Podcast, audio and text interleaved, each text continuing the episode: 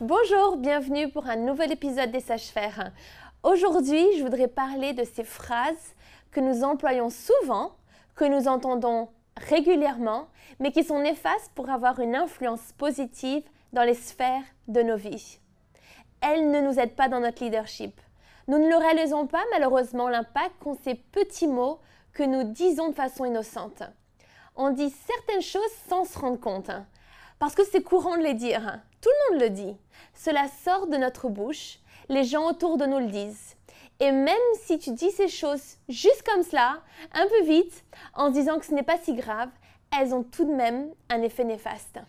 Tu pourrais te dire, pourquoi est-ce que ces petites choses que je dis ont tellement d'importance? Ce que l'on dit reflète ce que nous croyons. Il y a de la puissance de la vie et de la mort dans nos paroles. Et aussi parce que parfois ces choses que nous disons ne sont pas toujours vraies. Alors la première que l'on va regarder, c'est je n'ai pas le temps. Je n'ai pas le temps de faire ci, je n'ai pas le temps de faire ça. Je n'ai pas le temps ou bien est-ce plutôt je ne prends pas le temps?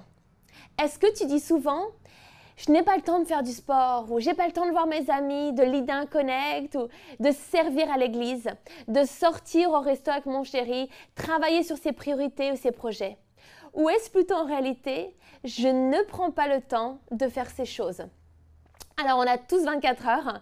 J'ai pensé, je me suis dit plein de fois d'ailleurs, si seulement je pouvais avoir plus d'heures dans ma journée. Mais en réfléchissant, est-ce que cela m'aiderait vraiment? Imagine-toi si tu avais une heure ou en plus, ou même peut-être même 6 heures en plus. T'imagines 6 heures en plus, tu en ferais quoi? Comment est-ce que tu les utiliserais? Je ne suis pas sûre que d'avoir plus de temps est toujours la solution. Qu'est-ce qu'on ferait avec tout ce temps en plus? Est-ce du temps pour finir des choses importantes qui nous manquent de faire? Du temps pour se reposer, travailler, avoir le temps de voir ses amis ou du temps que l'on utiliserait inutilement sur des choses futiles? Psaume 90 et verset 12 dit Enseigne-nous à bien coter nos jours afin que notre cœur parvienne à la sagesse. Peut-être qu'au final, il s'agit davantage de prendre conscience du temps qui nous a été donné de réaliser que nous pouvons prendre le temps de faire les choses qui sont importantes dans nos vies. Il faudra sans doute s'organiser et réfléchir sur, nos priorités. Prends la responsabilité de dire je n'ai pas pris le temps. Une autre phrase qui ressemble à je n'ai pas le temps, c'est je suis trop occupé. Tu l'as déjà dit celle-ci? Être trop occupé est la norme pour la grande majorité des personnes. Moi, j'aime pas l'idée d'être trop occupé. Occupé et efficacité ne sont pas toujours ensemble. Je veux une vie remplie, je veux une vie qui m'étire, mais je veux de la bonne santé et surtout du fruit. Parce que de l'activisme, pour être malheureuse, cela n'est pas pour toi. Par contre, j'ai dû apprendre et j'apprends encore comment être stratégique avec mon temps. Je crois que cela t'amène à revoir tes priorités et à devenir discipliné pour savoir à quoi tu vas dire non pour pouvoir dire oui aux choses qui vont édifier ta vie.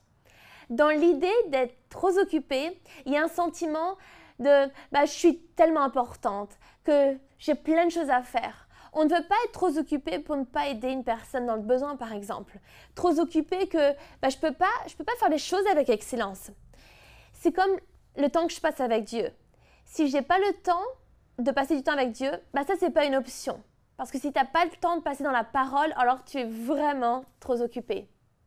Mais cela va demander de te lever peut-être plus tôt, ce qui va dire aussi de coucher plus tôt, et le mettre dans ta routine comme une nouvelle habitude. Prends du recul et regarde les choses qui sont importantes pour toi et organise-toi avec un calendrier pour planifier du temps pour ces choses prioritaires pour toi. Par exemple, donner toute l'attention à tes enfants quand ils te parlent et que tu as besoin de préparer le dîner si tu ne veux pas qu'ils se couchent trop tard. Quelles, vont être tes priorités? Est-ce que tu prends du temps pour te reposer, pour réfléchir, pour méditer sur ta vie, sur les choses que tu fais? Et pourquoi tu les fais? Ce qui amène du fruit et ce qui n'en amène pas. Ce qui vole ta joie, ce que tu peux changer. Est-ce que tu planifies un temps de qualité dans la présence de Dieu? Sans que tu sois distraite par les réseaux sociaux ou les tâches à accomplir Il faut apprendre à faire des choix sages. Éphésiens 5 dit Faites donc bien attention à la façon dont vous vous conduisez. Ne vous comportez pas comme des fous, mais comme des sages. Rachetez le temps, car les jours sont mauvais. C'est pourquoi ne soyez pas stupides, mais comprenez quelle est la volonté du Seigneur. Donc la question à se poser davantage face à une décision, c'est est-ce que c'est sage? Mets des limites sur ce qui pourrait facilement te prendre ton temps. On peut perdre facilement énormément de temps avec les réseaux sociaux. Donc mets une limite de temps sur, sur ces moments spécifiques dans la journée où tu vas passer du temps dessus. Prends le temps et fais des choix sages pour avoir une satisfaction de toutes tes journées. Parce que chaque jour a de la valeur. Si on n'est pas efficace, il faut savoir se poser les bonnes questions. Il peut y avoir beaucoup de choses dans ta journée, mais est-ce que c'est fructueux? Jésus était occupé par les affaires de son Père. Il ne faisait et disait seulement ce qu'il voyait son Père lui enseigner. Alors ajustons nos priorités pour honorer Dieu avec notre temps. Avoir de la marche pour le servir dans nos 24 heures dans la journée. Je pense que l'on verra plus de fruits et qu'on aura une vraie satisfaction personnelle. On arrive à la fin de cet épisode. Notre langage est révélateur de ce qui est à l'intérieur de nous. Alors je t'encourage à passer du temps avec Dieu pour qu'il te montre ces phrases, ces mots qui n'apportent pas de bons fruits dans ta vie et qu'il puisse t'aider à changer cela. Merci d'avoir suivi cet épisode et je te dis à bientôt.